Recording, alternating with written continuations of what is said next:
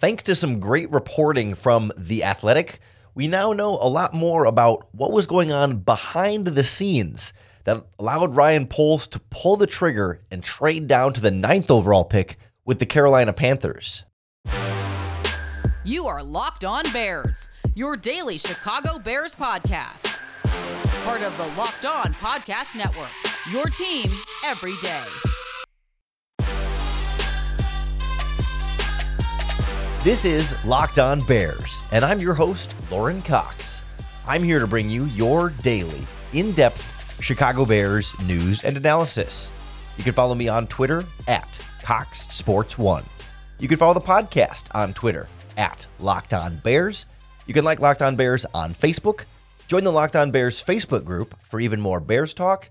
And make sure you hit that subscribe button on the Locked On Bears YouTube channel to keep up with all of our video podcasts as well. Thanks for making Locked On Bears your first listen today. We're part of the Locked On Podcast Network, your team every day. And on the show today, we're getting to know more about what happened that led the Bears to ultimately make the trade down from the number one overall pick when they did, how some of the negotiations worked behind the scenes, both from the Bears' perspective and from the Panthers' perspective, that set the stage for this deal to be done to be done and, and made when it did. We'll find out how close the Bears were to some other potential trade options, how close the Panthers were to some other potential trade options. The kind of surprise Chicago sports figure that Ryan Poles turned to for advice during this process, and some of the different things that the Panthers also looked at during this process. And we'll wrap up with a, with a check in on I think why the Bears were comfortable moving down to nine with a little bit of a new update on one of the potential players in the top 10 of this draft, staking his claim as a pick, as a prospect that belongs to be picked in that range. But we got a bunch of new details from The Athletic in a new article that came out on Monday called How the Bears and Panthers Swung the Blockbuster Trade for the NFL Draft's number one overall pick. And full and complete credit is due to some great reporting from Joe Person, Adam Jahns, and Kevin Fishbain, all at The Athletic, who compiled their respective reporting and, and conversations with each general manager and other people around the organization to really give us a better sense behind the scenes of what led up to this trade actually happening. And so I, I, wanted to go through some of the most interesting, notable details that I think we didn't we didn't either we either suspected and didn't know concretely or had no idea about heading into this trade, and now kind of gives us a, a more holistic understanding of why the Bears approached it the way that they did the, the nugget that stood out the most to me was that we, we knew and had heard from Ryan Poles that he was interested in trying to do a double trade down to move from one to two with the Texans and then try and trade down a second time from two to potentially nine or any of the other teams that would want to move up. And what was curious to me that came out in this reporting from The Athletic was that the Carolina Panthers essentially said they were on board with that plan, that they were fine if the Bears wanted to move the two, and then the Panthers would then move to two, and the Bears would still be at nine, but would get compensation from the Texans to go to two, and then from two to nine would be slightly less compensation for the Panthers because they would be moving one less spot farther up. But apparently, the Panthers kind of after the combine and in this process, they felt like they were comfortable with two quarterbacks in this draft. That, you know what, not that they didn't have a preference or might not still have a preference and certainly wanted to be the number one pick in order to have their choice of the two. They felt like there were multiple guys, two guys in particular, who they didn't name by name, but we can assume are CJ Stroud and Bryce Young, that they were comfortable with and could feel like they could be happy at two, getting whichever one of those two guys ultimately falls to two. And yet it was the Houston Texans that weren't ready to make that double trade up. And that's where we saw Ryan Poles opt not to, right? Because he wanted to take advantage of the moment, get the deal done, take the sure thing opportunity that was there from the Panthers to go from nine to one, as opposed to waiting on the move down to until you know the Texans decided that they were ready, and maybe they decide they don't want to trade down, and then all of a sudden you've missed all this time that you could have made a trade with another team, or maybe other teams also start to be less interested over that time. And it, it, became this risky play for the Bears GM to figure out, okay, how long do I wait? How long can I get away with waiting? especially because the combine, according to Poles, really seemed to solidify the decision in his mind because we know the Bears met with all of the quarterbacks, or the top quarterbacks at least, at the NFL scouting combine. And Ryan Poles, in this reporting from The Athletic, basically said, you know, we were really impressed by the interviews we did with all four of those quarterbacks. And while we weren't impressed enough with them to want to draft them number one and move on from Justin Fields, he did get the impression that if they interviewed that well with the Bears, they were likely going to interview that well then with all of the other teams. And so those teams may start to fall in love with those quarterbacks after really getting to sit down and interview them in person at the combine. And that might make them more inclined to want to make a deal, to give up a little bit extra to get up to the number one overall pick. And so that's why I think he saw some some feeling of like striking while the iron's hot, especially because you know the Bears were not the only team that teams could have traded up for. The Panthers in this reporting talked about the Arizona Cardinals at three, talked to the Cardinals about what it would take to trade up to that spot. They also talked to the Seattle Seahawks, who have the fifth overall pick, about what it would take to trade up to that spot. So, I mean, I genuinely believe you know the Panthers were also weighing their options and saying, you know what, like we would like to be at one, but that's not the only place we have to trade up to. And certainly, if we like two quarterbacks and the Bears stay at one and take Will Anderson, and then the Texans take a quarterback, like we'll still get our quarterback. Is there is there that much desperation to trade up to one? Well, eventually there was. Eventually, that the two teams reached an agreement in terms of negotiation to find the tri- the right trade value that both sides could be most comfortable with. But even that was quite a bit of a, a back and forth process that we we started to learn a little bit more about how the Bears viewed the value they were trying to get at that position, or that you know that position in the draft, versus how the Panthers viewed how much they were giving up to move up for that spot, and ultimately why Carolina upped the offer to, to put it over the top and get a deal done. We'll we'll sift through those details and get a better sense of the negotiations and, and Ryan Poles' mindset next on Locked On Bears. The Locked On Bears podcast is powered by Built Bars, the makers of the world's best tasting protein bars. I actually have a Built Bar sitting right next to me here. Uh, off screen for the podcast. It's going to be my treat for when I'm done recording this podcast. I love them. I eat them every single day because Built Bars are low sugar, low calories, high fiber, and high protein, but they taste like candy bars. And right now, we're doing a Built March Madness bracket to vote on which flavor of Built Bars are truly the best. And we are in the Built championship round between salted caramel and brownie batter puff. Two of my favorite flavors, two flavors that I frequently have in my own pantry. And it's really hard to pick between which one is the best built bar flavor. But I personally lean a little bit brownie batter puff. But hey, here's the thing you go over to builtmarchmadness.com and vote for your favorite. You'll be entered in for a drawing where 50 lucky Locked On listeners will win a free box of Built Bars. Not only that, but one Locked On fan will win a 12 month subscription to have Built's best bars or puffs delivered monthly straight to your door. So go check out builtmarchmadness.com to vote for your favorite bar puff. And while you're there, pick up a box for yourself. You can enter daily, so make sure you hop in and support your pick.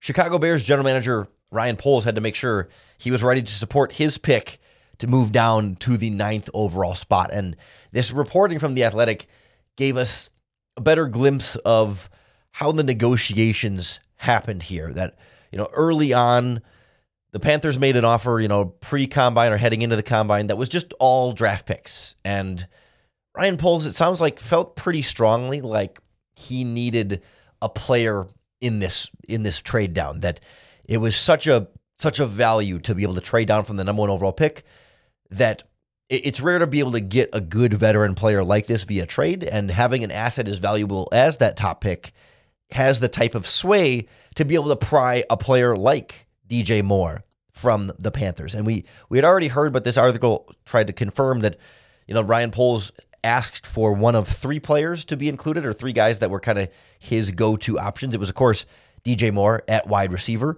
It was defensive tackle Derrick Brown from Auburn, their first round pick in 2020. And then, of course, the edge rusher Brian Burns, the 2019 first round pick, who we know is pretty well off limits for the Carolina Panthers. But they did find common ground enough to be able to make DJ Moore that option there. But but in going through that, Ryan Poles admitted that it's it's hard to value like how do you rate the value of a player like DJ Moore compared to a future draft pick or multiple future draft picks and you know you have to take into, uh, into account DJ Moore's age, his contract, his production, his fit with the Bears and, and how do you weigh that against the hypothetical future player. So I found it really interesting that he reached out to the general manager of the Chicago Blackhawks.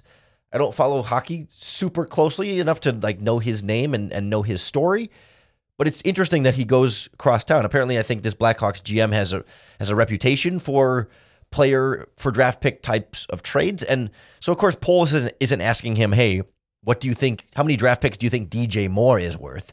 But more so, they were able to talk philosophically about the kinds of things when you're when you're Uh, swapping picks for players in this sort of way the kind of things you should consider or keep in mind as you try and make that decision for your franchise. So it's it's really interesting to me that that he's reached out to the the Bears or the Blackhawks GM, right? It's not like he reached out to you know his former general manager in Kansas City or you know some sort of someone around around football or around the NFL, someone that he could be that would, would have a more like direct football opinion and not just like a hockey opinion. So that that really stood out to me as an interesting path and an interesting resource that Ryan Poles relied on in this process.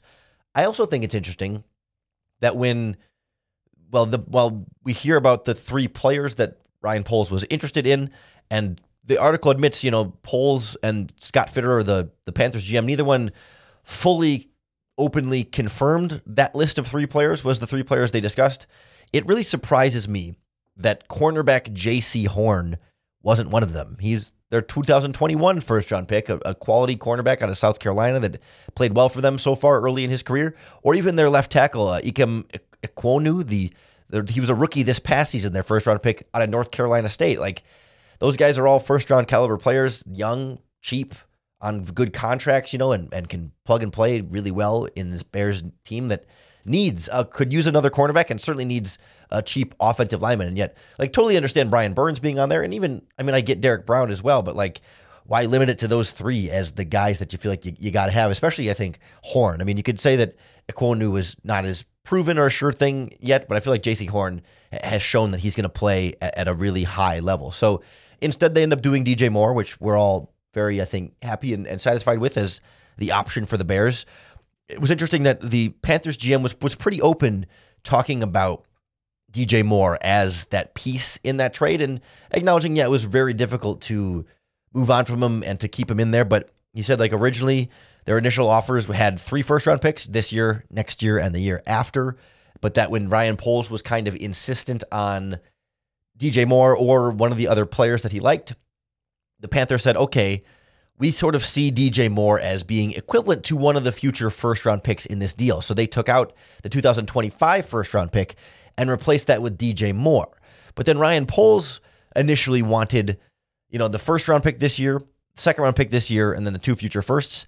He initially wanted the, the second round pick this year to be the first of the Panthers' second round picks. The Bears ended up getting the second of the Panthers' two second round picks this season, the one later on in the draft. They they naturally own the 39th pick there in the second round, but the Bears couldn't pry that one free and instead got the pick that they had gotten from the 49ers for Christian McCaffrey, which was the 61st overall draft pick. But in that sort of give and take negotiations of Poles saying, I want your earlier second round pick, the Panthers saying, no, but we'll give you our later second round pick to really put this deal over the top to say, okay, we added DJ Moore but we're not going to give you this early second round pick. There's too big of a gap between our draft picks. Then we'll give you our second second round pick. And Poles says, well, I'm going to need a little bit more. That's when the Panthers came back and threw in that future second round pick in 2015. And that was kind of the spot where, okay, Ryan Poles says, okay, I got enough compensation. I didn't get the second round pick that I want, but I got DJ Moore and an extra future second round pick. And the Panthers can say, okay, we didn't have to give up two firsts and we didn't have to give up the better of our seconds this year, and we're, we're sort of spacing out the future draft picks that we're going to be missing out on.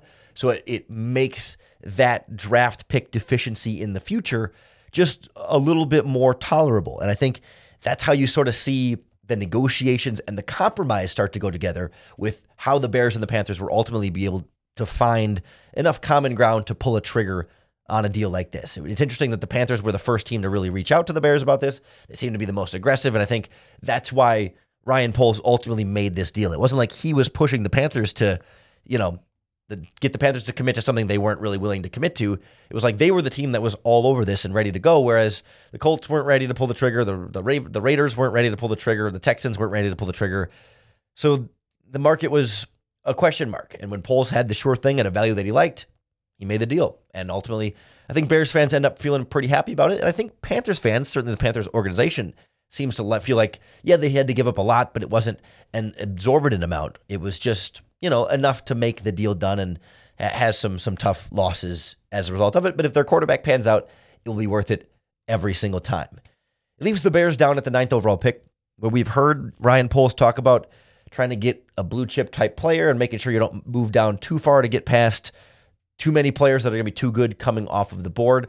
And it sounds like one of those players that might be a blue chip talent that maybe the Bears would hope is on the board at nine might not be, or might be pushing it a little bit, or is confident he won't be on the board past the top 10, even though there's some real questions as to whether or not Jalen Carter will get there. But we'll kind of talk through the head scratching, I think, a slightly head scratching decision he and his agent are making in terms of this pre draft process next on Locked On Bears.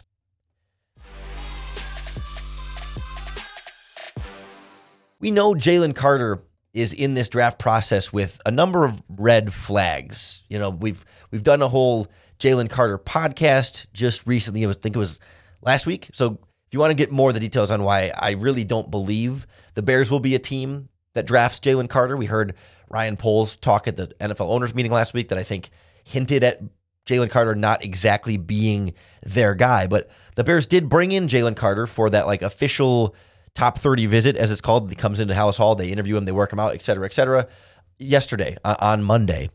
And they're certainly going to do their due diligence, and I don't think the Bears are, are fully decided yet. But that process, that that meeting process, will go a long way toward really cementing their feelings either way about Jalen Carter. But it was interesting then that his agent, Drew Rosenhaus, who is you know a, a, as close to a household name of agents as we get in the NFL, Drew Rosenhaus came out and said Jalen Carter is declining visits with any teams picking outside of the top ten in the draft.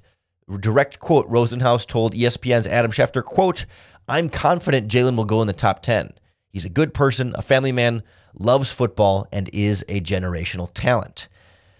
I certainly understand the the confidence there. We know that Jalen Carter is the best or second best, I think, individual talent in this draft with some very real red flags that will not make him the first or second player taken in this draft, but still the talent there feels fairly undeniable. But again, we're not going to rehash all the, the Jalen Carter red flags. But to me, it seems to me like a a strange approach here, right? To draw a little bit of a line in the sand. And I have a theory as to why they go about this. But first, I want to sort of talk about the perception and the way this looks, and then why I think they're approaching it this way. Like, doesn't it seem like a little bit of a bad look, like an ego thing of like, hey, I'm not going out of the top 10. I'm not even going to talk to you other teams. Not that I'm not going to talk to them, but not going to accept the, you know, the same level of visit and attention from them because I'm so confident that I'm going to go in the top 10 because I'm so good. Like there's a line between wanting your players, your prospects, etc., to be very confident in their abilities, and then there's being I don't know if cocky is the right word or just flippant about it, you know, overly confident in a way that's like, hey man, like there's some real question as to whether or not you will go in the top 10 because you've were seemingly out of shape at your pro day and weren't, weren't able to really complete that because you had to leave the NFL scouting combine for an arrest warrant and because there are murmurings in and around the Georgia program of certain, you know, work ethic motivation behaviors like all of those add up to eh, will he fall out of the top 10 he's a top 10 talent but could he fall out of the top 10 that that feels like one of the biggest question marks in the draft it's not a it didn't it hasn't felt like exactly a sure thing that he's going to be a top 10 pick. And yet they're approaching it like, yeah, no doubt he's a top 10 pick. I'm not even going to not even going to give those other teams the time of day. It's like, why not form those positive relationships with those other teams? Go on the visits. Just in case, even if you're confident you're going to be drafted top 10, like eventually you're going to be a free agent and have to negotiate a free agent contract. And boy, wouldn't it be nice if you had met with some of those GMs before the draft so you have some sort of a relationship and give them an idea of the type of player you are? Like that's that seems to me like it's just good business to have your client be as available and open as possible to as many potential suitors as possible. The other thing here that jumps out right away is that what if there's a team outside of the top 10 that was considering trading up into the top 10, maybe to take Jalen Carter? And now you say, okay, we're not going to meet with, um, I mean, pick a team outside, outside the top 10. I don't, don't have like a good example in front of me, but any team outside the top 10, I'm sorry, we're not going to meet with you. Well, are we going to trade up into the top 10? Say it's the, the Patriots or the Packers or the Texans at 12 or something like that. I guess the Texans are in the top 10, so they would meet with him, but you know what I mean. If you're a team outside of the top 10, are you going to trade into the top 10 to draft a player that you didn't get to meet with when he has all those red flags? Like it feels to me like maybe you're starting to turn away some of those potential suitors that you're not even properly accounting for. I can see if, if I have to play devil's advocate and just try and answer, well, why then? Why would they do this? What benefit could they have from it? I just wonder if, given like think think about this, right? Drew Rosenhaus, Carter's agent, goes to Adam Schefter, gives him this information, and gives him these quotes. Right? This wasn't like Schefter specifically doing some investigative journalism and reporting this. This agent wanted this information out there wanted Adam Schefter to tell the world for him that Carter's not taking visits outside of the top 10. To me, that's trying, my theory here is that's him trying to sort of create this perception and this demand for Jalen Carter and say, hey, hey, ever, hey, other teams, you might have concerns about him. You might have questions, but we know he's going in the top 10. We, we quote unquote know he's going in the top 10. So if you want him, you got to trade up and get him. If you're outside the top 10 and you want him, you got to trade up and get him sort of like sight unseen, right? A little bit. Like they met with him at the you know, combine and there's other opportunities to, you know, have connections and do your homework on these players without meeting them. But like, is it, is it, is the idea of making this public and putting this out there to try and sort of build the own hype for your, for your client and say, okay, if I tell, if I tell Adam Schefter and that he puts it out there that we are very confident he'll go in the top 10, does that make every team that might want Jalen Carter get a little bit more desperate to make sure we got to take him? We can't wait to take him. We can't trade down and try and take him. We just got to get him where we're picking or trade up to make sure we go and get where he's picking.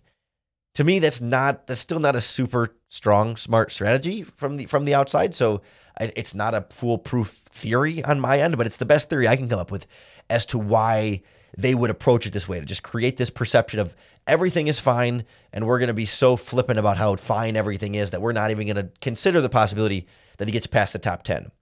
I don't think it's a 100% requirement for a team to have had to have done a, a visit with him to still be able to draft him, but I think especially in his situation, maybe more than any other player, those visits are going to be really important to determining whether or not a team, certainly like the Chicago Bears, is going to be willing to take a player like that. Again, don't think they will be. If you want to hear more of that rationale, go back and listen to last week's podcast about Jalen Carter and why the Bears sound like a team that's not going to pull the trigger on a player with that sort of issue. Really, what you should do is hit the subscribe button wherever you're listening to Locked On Bears to make sure that you don't miss out on any of our daily, in depth Chicago Bears news and analysis. That includes on YouTube, where the Locked On podcast, Locked On Bears podcast videos are up each and every day. Really appreciate you making Locked On Bears your first listen today, and hopefully every single day. If you're looking for your second listen, our Locked On Podcast Network is your team every day. That includes all of your Chicago sports. Locked On Cubs, Locked On White Sox for the beginning of baseball season. Locked On Bulls as we get to the end of the NBA season. Locked On Blackhawks, who Ryan Poles talked to their general manager before this DJ Moore trade.